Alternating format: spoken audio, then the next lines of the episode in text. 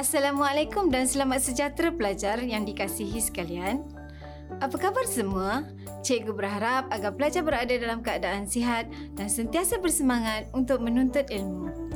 Saya, Mujirah binti Mukmin, Guru Geografi Tingkatan 6, Kolej Tingkatan 6, Sultan Abdul Aziz, Kuala Selangor. Pada episod kali ini, cikgu akan menerangkan tema 6.0 iaitu tajuk saling kebergantungan sistem di bawah subtopik 6.2 iaitu interaksi antara sistem fizikal dengan sistem gunaan manusia. Cikgu berharap pelajar sudah bersedia untuk kita belajar bersama-sama dan mencapai objektif pembelajaran kita pada hari ini. Dalam tajuk kali ini, kita akan mencapai objektif pembelajaran iaitu menjelaskan saling kebergantungan antara sistem fizikal dengan sistem gunaan yang menyebabkan kesan positif dan kesan negatif. Dalam objektif pembelajaran yang akan kita pelajari, kita akan menjelaskan saling kebergantungan antara sistem fizikal dengan sistem gunaan manusia yang akan memberikan kesan positif seperti penghasilan sumber alam dan kesan negatif yang mengakibatkan gangguan dan bencana alam. Baiklah pelajar, sistem gunaan manusia merujuk kepada penggunaan sistem fizikal untuk keperluan kehidupan manusia atau dengan kata mudahnya bagaimana manusia menggunakan sistem fizikal untuk meneruskan keperluan kehidupan manusia. Sistem gunaan manusia akan memberikan kesan kepada sistem fizikal sama ada kesan positif atau kesan negatif dan kemudiannya akan memberi impak kepada manusia kembali. Baiklah pelajar, kita akan meneruskan pembelajaran kita dengan melihat kesan positif terlebih dahulu. Kesan positif yang pertama ialah manusia dapat menghasilkan dan meneroka sumber alam sekitar fizikal untuk dimanfaatkan. Contohnya, melalui kitaran hidrologi, manusia boleh merancang penggunaan air sama ada untuk kegunaan pertanian, perikanan, penjanaan tenaga elektrik, pelancongan, perindustrian, sumber air bawah tanah dan sebagainya. Mari kita lihat secara terperinci. Contohnya, pelancongan berasaskan sumber air banyak dilakukan seperti pelancongan di kawasan air terjun, pantai, jeram dan sebagainya. Kesan positif yang kedua ialah melakukan pembenihan awan. Kemajuan teknologi kini telah menyebabkan manusia berjaya untuk melakukan pembenihan awan yang boleh berlakunya pembentukan hujan. Apabila larutan garam disembur kepada awan yang berpotensi untuk menurunkan hujan bagi mengatasi masalah kekurangan air. Kesan positif yang ketiga ialah pengekalan dan pemeliharaan hutan. Penghutanan semula akan dapat memberi kesan yang positif dan memberi manfaat kepada manusia. Apabila tumbuhan ditanam semula, atau di kawasan hutan diwartakan sebagai kawasan larangan daripada aktiviti pembalakan, maka ianya dapat menyederhanakan suhu sebagai kawasan rekreasi, mengawal masalah banjir dan sebagai kawasan tadahan air. Selain kesan positif, sistem gunaan manusia juga akan memberikan kesan negatif kepada sistem fizikal. Kesan negatif yang pertama ialah menyebabkan gangguan terhadap sistem fizikal. Interaksi antara manusia dan alam sekitar fizikal telah menyebabkan berlakunya perubahan terhadap sistem atmosfera, hidrosfera, litosfera dan biosfera. Contohnya, manusia melakukan proses penyahutanan untuk tujuan pembinaan jalan raya akan menyebabkan tumbuh-tumbuhan ditebang dengan rakus Kesannya, habitat haiwan akan terjejas. Selain itu, rantaian makanan juga akan terjejas memandangkan kawasan hutan merupakan tempat tinggal haiwan dan tumbuhan merupakan pengeluar atau sumber makanan utama kepada haiwan.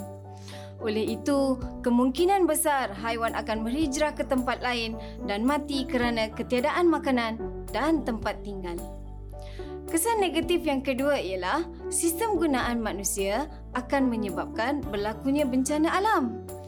Contohnya, bagi memenuhi keperluan sosial dan ekonomi, manusia telah melakukan perubahan terhadap alam sekitar fizikal melalui pengubahsuaian landscape, perubahan kualiti air, udara dan tanah.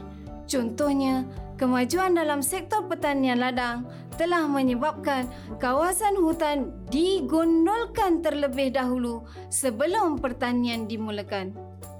Oleh itu, kawasan permukaan tanah sangat terdedah kepada kejadian hakisan dan tanah runtuh. Hujan yang turun secara langsung akan menyebabkan larian air permukaan yang tinggi dan menyebabkan berlakunya hakisan tanah. Selain itu, tanah runtuh juga mudah berlaku. Baiklah pelajar sekalian, kita akan melihat saling kebergantungan antara sistem fizikal dengan sistem gunaan manusia dengan lebih terperinci. Pelajar sekalian, terdapat lima peranan sistem hidrologi kepada hidupan manusia. Pertama, Sistem hidrologi merupakan sumber bekalan air yang amat penting kepada manusia, terutamanya sebagai bekalan air bersih untuk aktiviti domestik, industri, pertanian dan perlumbungan. Ketiadaan air menyukarkan kehidupan manusia untuk menjalankan aktiviti ekonomi berkenaan. Kedua, ianya merupakan sumber protein kepada manusia.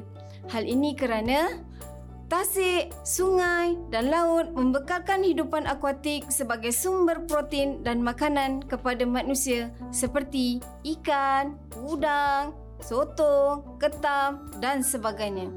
Ketiga, sebagai pembekal sumber tenaga, air sungai di kawasan tanah tinggi boleh diempang untuk menjana sumber tenaga hidroelektrik. Hal ini sangat penting kerana manusia sangat memerlukan sumber tenaga elektrik untuk meneruskan kelangsungan hidup selain ianya penting kepada aktiviti manusia seperti perindustrian yang menggunakan jentera. Yang keempat, menjadi jalan pengangkutan air. Sungai dan laut akan dijadikan sebagai kawasan pengangkutan air untuk mengangkut barangan dan manusia dari satu tempat ke satu tempat yang lain. Yang terakhir, sistem hidrologi juga dijadikan sebagai tempat aktiviti riadah, aktiviti sukan air dan sebagainya. Pelajar semua sudah mengetahui peranan hidrologi bukan? Sekarang, mari kita lihat kepentingan sistem hidrologi kepada sektor ekonomi prima. Baiklah, pertama, Sumber air penting untuk aktiviti pertanian dan penternakan. Sumber air yang mencukupi akan menjadikan tanah subur dan sesuai untuk pertumbuhan tumbuh-tumbuhan. Tumbuhan yang subur akan menggalakkan aktiviti penternakan seperti kambing dan lembu. Hal ini demikian kerana kambing dan lembu boleh meragut rumput yang segar untuk tumbesaran haiwan berkenaan. Seterusnya, sumber air juga penting kepada aktiviti perlumbungan.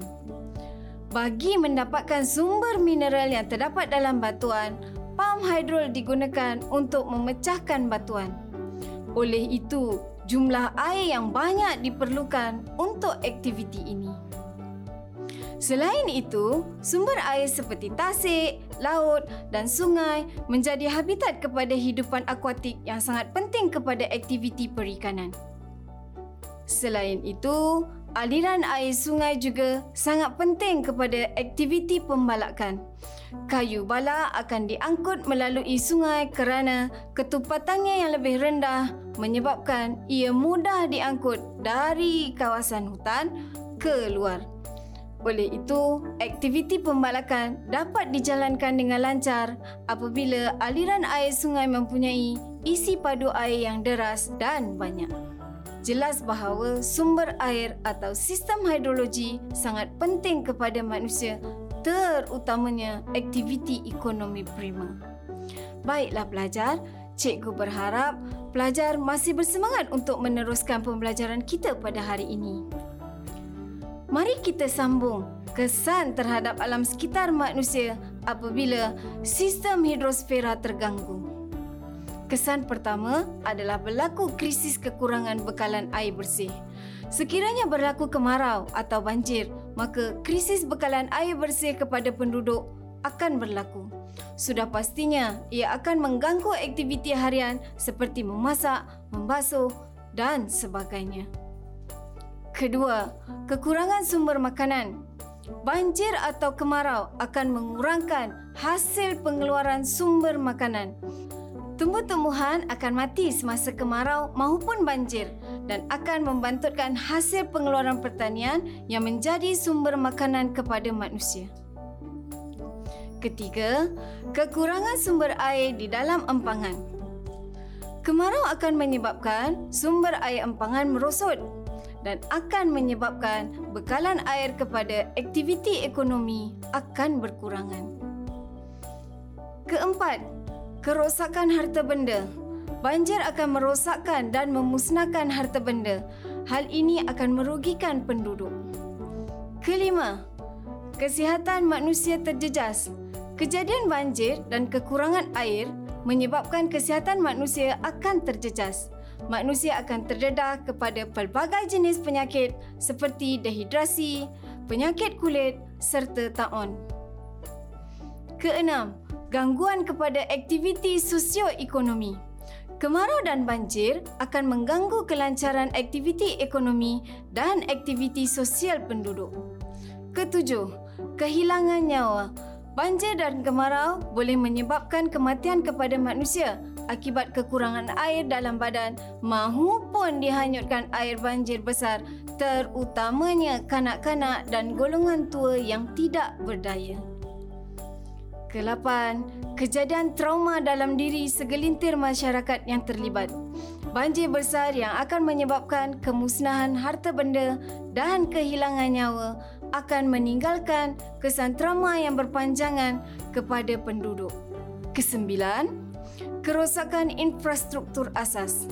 Banjir besar akan memusnahkan pelbagai kemudahan asas dan kemudahan awam, terutamanya jalan raya. Pelajar-pelajar, Kitaran hidrologi akan terganggu apabila kuantiti air berlebihan atau berkurangan dan kesannya akan mempengaruhi aktiviti ekonomi dan sosial manusia. Hal ini kerana manusia sangat bergantung kepada kitaran hidrologi bagi meneruskan aktiviti harian mereka. Antaranya ialah pertanian di mana kekurangan air akan menyebabkan tumbuhan menjadi layu manakala banjir akan mengakibatkan tumbuhan ditenggelami air. Kedua-dua gangguan tersebut akan mengakibatkan tumbuhan layu dan mati. Selain itu, hidupan akuatik yang terdapat di sungai, kolam dan tasik akan mati apabila kuantiti air berkurangan kesan daripada kemarau yang akan mengganggu aktiviti perikanan.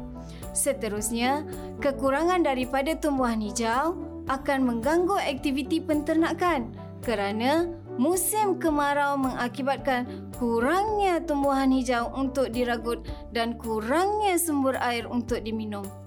Kesannya, haiwan ternakan menjadi kurus lalu mati. Di samping itu, banjir akan mengakibatkan sektor pelancongan terganggu manakala kemarau akan menyebabkan sukan air terkesan akibat daripada kekurangan air. Malah, kelancaran operasi sektor perindustrian juga turut terkesan apabila kemarau dan banjir berlaku. Baik pelajar-pelajar, anda semestinya tahu bahawa setiap perbuatan pasti akan memberikan kesan kepada yang lain, bukan? Begitu juga dengan aktiviti ekonomi manusia yang memberikan kesan kepada sistem fizikal. Ayuh kita lihat kesan-kesannya. Pelajar-pelajar mesti tahu apakah aktiviti yang memberikan kesan kepada atmosfera bukan? Ya, pelajar. Betul. Antara aktivitinya ialah Aktiviti pembalakan secara besar-besaran merupakan salah satu penyumbang terbesar kepada peningkatan suhu persekitaran yang menyebabkan pancaran matahari diterima oleh permukaan bumi secara berlebihan akibat kurangnya kanopi tumbuhan. Ia juga mengakibatkan kurangnya kadar kelembapan udara yang kerana kurangnya kadar sejat peluhan. Aktiviti pembalakan juga akan menyebabkan kandungan karbon dioksida bertambah dan meningkatkan suhu setempat. Selain itu, aktiviti perindustrian banyak membebaskan bahan dan gas pencemar seperti gas karbon dioksida dan karbon monoksida serta partikel terampai yang boleh mencemarkan udara yang akan mengganggu sistem atmosfera. Manakala sektor pengangkutan seperti lori, bas dan kereta menggunakan bahan api fosil terutamanya sekali pelambam dan diesel yang akan menghasilkan pelbagai gas pencemar udara seperti karbon dioksida, karbon monoksida dan sebagainya yang akan mencemarkan udara. Di samping itu juga, aktiviti perlombangan kuari banyak menghasilkan debu yang terampai di udara lalu mencemarkan udara. Ha, adakah pelajar sudah faham kesan sistem gunaan manusia terhadap sistem fizikal atmosfera? Jika ya, ayo kita teruskan pula kesan terhadap hidrologi. Seperti yang diketahui, aktiviti pembalakan banyak memberikan kesan kitaran hidrologi yang mana kadar sejat peluhan tumbuhan menjadi berkurangan. Hal ini akan mengakibatkan hujan yang turun turut berkurang, kesan daripada pembentukan awan yang semakin berkurang. Malah, pembalakan turut mengganggu kadar simpanan air bawah tanah kerana kurang berlakunya resapan air tanah. Ini kerana kemusnahan hutan akan menyebabkan ketiadaan pokok untuk menjalankan proses cegatan silara menyebabkan kadar resapan menjadi rendah dan meningkatkan kadar larian air permukaan. Seterusnya, aktiviti perindustrian pula akan mengakibatkan air tercemar kesan daripada sisa toksid yang dialirkan di dalam sungai. Contohnya, pencemaran air di Selangor seringkali berlaku disebabkan oleh tiada sikap bertanggungjawab pengusaha kilang untuk melupuskan sisa toksid dengan cara yang betul. Kesannya, penduduk seringkali kekurangan bekalan air bersih. Baiklah pelajar, selain sistem gunaan memberikan kesan kepada sistem fizikal hidrologi, ianya turut memberi kesan kepada sistem geomorfologi atau litosfera. Pembalakan yang dijalankan secara besar-besaran akan menyebabkan terjadinya kejadian tanah runtuh. Terutamanya sekali di kawasan cerun-cerun bukit. Ketiadaan tumbuh-tumbuhan menyebabkan hujan turun secara terus ke permukaan bumi. Kuantiti air hujan yang meresap ke dalam tanah akan menyebabkan tanah menjadi tepu untuk menampung jumlah air yang banyak lalu struktur tanah menjadi longgar dan memudahkan kejadian tanah runtuh. Aktiviti pembalakan juga menyebabkan batuan terdedah kepada unsur cuaca secara langsung, terutamanya matahari dan hujan. Unsur cuaca ini menggalakkan proses luluh hawa fizikal dan luluh hawa kimia terhadap batuan. Seterusnya, aktiviti pembinaan pula akan mengakibatkan hakisan tanah serta larian air permukaan yang tinggi yang akan membawa bahan hakisan ke dalam sungai. Bahan yang dibawa akan mendap di dasar sungai dan sungai menjadi cetek serta isi padu sungai yang boleh ditampung oleh sungai menjadi berkurangan lalu mengakibatkan kejadian banjir. Seterusnya adalah sistem gunaan manusia memberikan kesan kepada sistem fizikal ekologi atau biosfera. Proses penyahutanan untuk tujuan pembalakan dan sebagainya akan memusnahkan kepelbagaian flora dan fauna yang secara langsung turut memusnahkan habitat haiwan. Tindakan ini menyebabkan sesetengah spesies haiwan mati dan terpaksa pindah ke kawasan lain untuk mencari habitat yang baru. Seterusnya, Aktiviti perindustrian pula akan mengakibatkan berlakunya pencemaran air. Hal ini demikian kerana pembuangan sisa toksid ke dalam sungai mengakibatkan pencemaran air dan seterusnya akan menyebabkan hidupan akuatik mati. Aktiviti pertanian yang menggunakan baja kimia dan racun serangga boleh menyebabkan air tercemar menerusi resapan oleh air hujan yang menyebabkan hidupan akuatik mati. Tahukah pelajar semua bahawa kemusnahan hutan sangat memberi kesan kepada keempat-empat sistem? Justru, ayo kita pelajari kesan-kesan tersebut. Kesan kemusnahan hutan terhadap sistem hidrologi adalah Pertama, mengurangkan jumlah simpanan air bawah tanah. Hal ini demikian kerana Hutan merupakan kawasan tadahan air yang dikenali juga sebagai span yang dapat menyerap air dengan banyak melalui proses cegatan silara dan aliran batang yang akhirnya akan meningkatkan kadar resapan. Apabila hutan musnah, tiada lagi span yang akan menyerap air hujan. Oleh itu, simpanan air bawah tanah akan berkurang. Selain itu, Ketiadaan hutan juga akan menyebabkan kadar pintasan air hujan oleh tumbuhan menjadi rendah, lantas mengakibatkan air hujan jatuh secara langsung atau terus ke permukaan bumi lalu menyebabkan larian air permukaan meningkat dan akan menyebabkan berlakunya pencemaran air sungai. Seterusnya, seperti yang diterangkan sebelum ini, ketiadaan tumbuhan akan menyebabkan kadar sejat peluhan tumbuhan berkurangan. Wap air yang terhasil daripada tumbuhan berkurangan menjadikan udara persekitaran kering. Ini secara tidak langsung turut mengakibatkan kurangnya pembentukan awan dan kerpasan juga turut berkurang. Kesan ketiadaan hutan terhadap sistem geomorfologi adalah mengakibatkan hujan turun terus ke permukaan bumi. Hal ini menyebabkan hakisan percikan yang menghakis permukaan alur sering berlaku akibat daripada aliran air permukaan yang banyak. Selain itu juga, ia mengakibatkan peningkatan proses luluh hawa. Tanpa tumbuh-tumbuhan, ia akan mendedahkan batuan kepada bahangan pancaran matahari secara terus-menerus.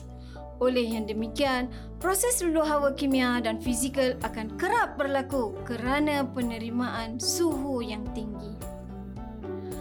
Kesan ketiadaan hutan terhadap sistem atmosfera pula adalah berlakunya peningkatan suhu persekitaran yang berpunca daripada ketiadaan tumbuhan yang menyebabkan peningkatan kandungan gas karbon dioksida yang berfungsi sebagai pemerangkap haba dan menyebabkan berlakunya kesan rumah hijau dan peningkatan suhu setempat. Akhir sekali ialah kesan ketiadaan tumbuh-tumbuhan terhadap sistem biosfera. Hutan merupakan habitat kepada pelbagai spesies haiwan dan tumbuhan. Kemusnahan hutan menyebabkan habitat haiwan musnah. Selain itu, ia juga menyebabkan sumber makanan haiwan menjadi semakin berkurang dan terhad kerana tumbuhan yang berperanan sebagai pengeluar semakin berkurangan. Lalu, ia memusnahkan habitat dan memutuskan rantai makanan haiwan. Seterusnya, ketiadaan hutan juga menyebabkan flora dan fauna musnah dan berisiko untuk pupus banyak spesies flora dan fauna akan mati manakala sebahagiannya akan berpindah ke kawasan yang mempunyai habitat yang lebih selamat. Ada kalanya haiwan menjadikan kebun manusia sebagai tempat tinggal baharu. Contohnya monyet. Baiklah pelajar, kita telah selesai mempelajari tajuk saling kebergantungan sistem iaitu interaksi antara sistem gunaan manusia dan sistem fizikal. Namun, sebelum kelas kita berakhir pada hari ini, marilah kita bersama-sama menguji minda kita. Cikgu berharap pelajar sudah bersedia? Soalan pertama. Apakah yang dimaksudkan dengan sistem gunaan manusia?